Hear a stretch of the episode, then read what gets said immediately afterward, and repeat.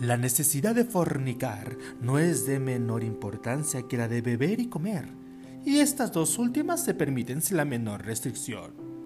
Estamos completamente seguros de que el origen del pudor no fue más que un refinamiento lujurioso.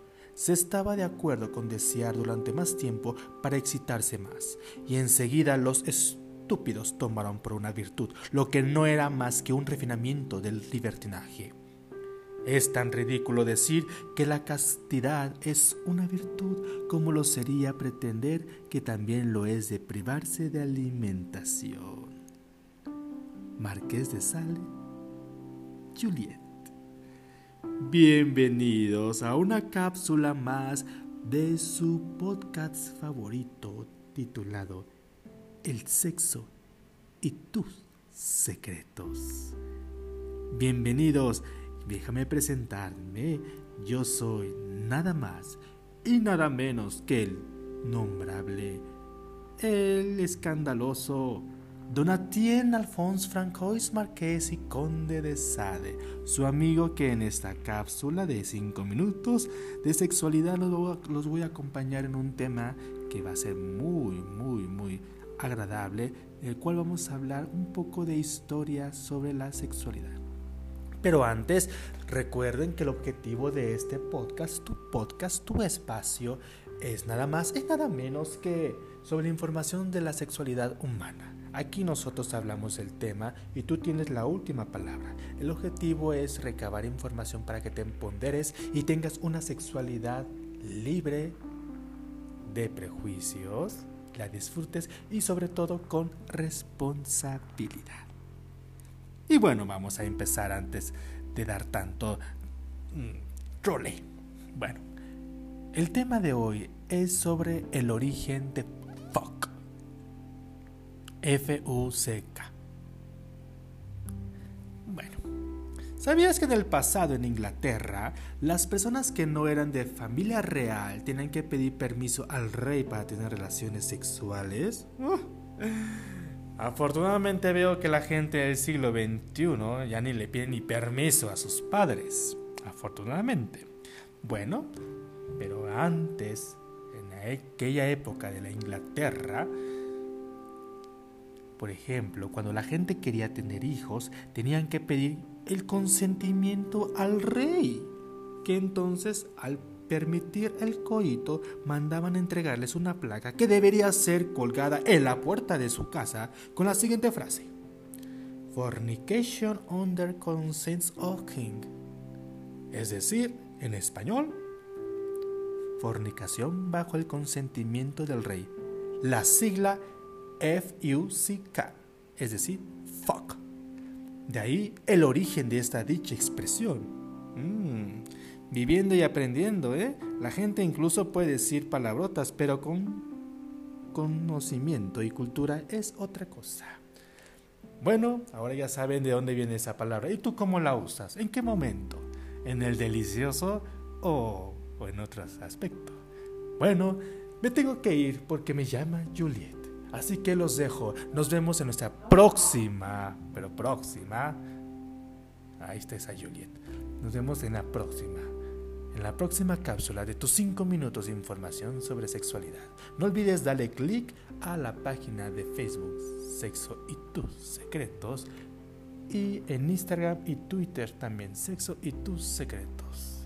esas cosas del siglo XXI, yo nomás mandé a hacer novelas y mira, me hice famoso. Hasta la próxima, nos vemos. Adiós.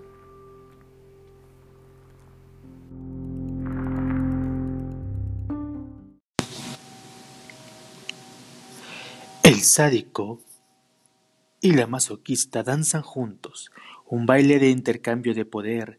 El dolor tiene una propiedad que lo diferencia de las otras sensaciones. Es inescapable. No permite que dejemos de prestarle atención. La otra sensación que tiene esta propiedad es el placer. Cuando el sádico lo administra, no solo ejerce control sobre el cuerpo de la masoquista, también sobre su mente. Ambos amo sádico y sumisa masoquista danzan al son del dolor convertido en placer. Muy buenas noches. Una noche más está aquí el romántico Marqués de Sade, que viene a acompañarlos con otro episodio más de su podcast titulado Sexo y tus secretos.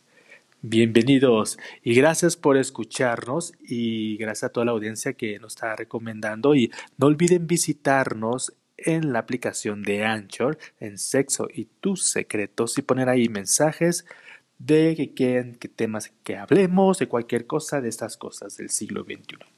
Bueno, pues iniciamos con un tema que el día de hoy muy, pero muy, muy censurado, muy tabuzado y sobre todo muy poco hablado.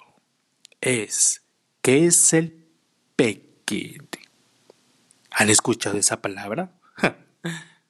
Ni en mis tiempos existía eso. Pero vamos a aclararles la duda.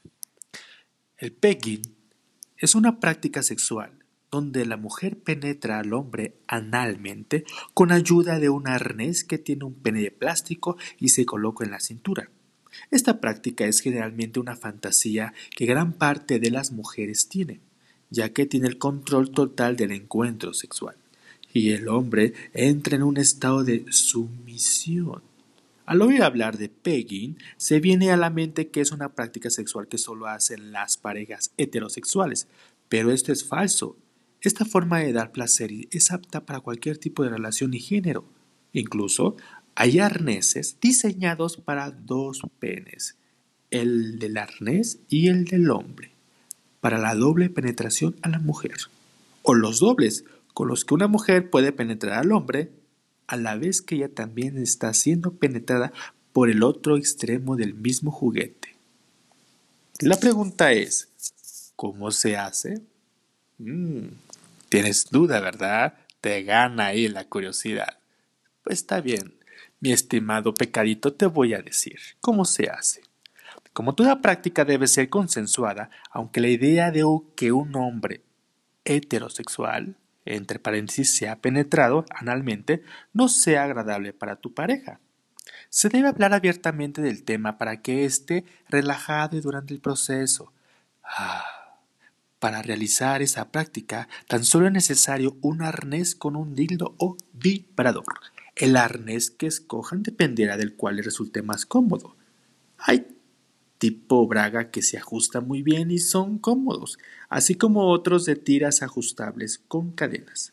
Es recomendable que el dildo sea 100% silicona, ya que son más seguros. Para lograr la penetración, al igual que la mujer, se debe estimular el área, tener una relajación completa y usar lubricante a base de agua. Luego de penetrar, se puede estimular manualmente el pene para elevar el placer y debido a la estimulación del punto P, el hombre tendrá orgasmos más intensos. Las posturas pueden variar a gusto y deseo como lo queréis. Nota. La práctica debe ser totalmente consensuada. No se debe forzar. Además, esta práctica no afecta la virilidad del hombre. Es solo para dar placer. ¿Y tú? ¿Te atreverías a realizarla? ¿O te atreverías a, experimentarla? Bueno, hasta aquí termina nuestro tema de ¿qué es el peking? Bueno, mis pecaditos, nos vemos hasta la próxima. No olviden ponerle like a la página de Facebook de Sexo y tus secretos en Twitter y Instagram. Y no olviden que el objetivo de este programa es empoderar la información sobre la sexualidad humana para un conocimiento a tu vida sexual con responsabilidad. Yo soy el romántico Marqués de Sade y me despido con ustedes. Así que nos vemos hasta la próxima. Adiós.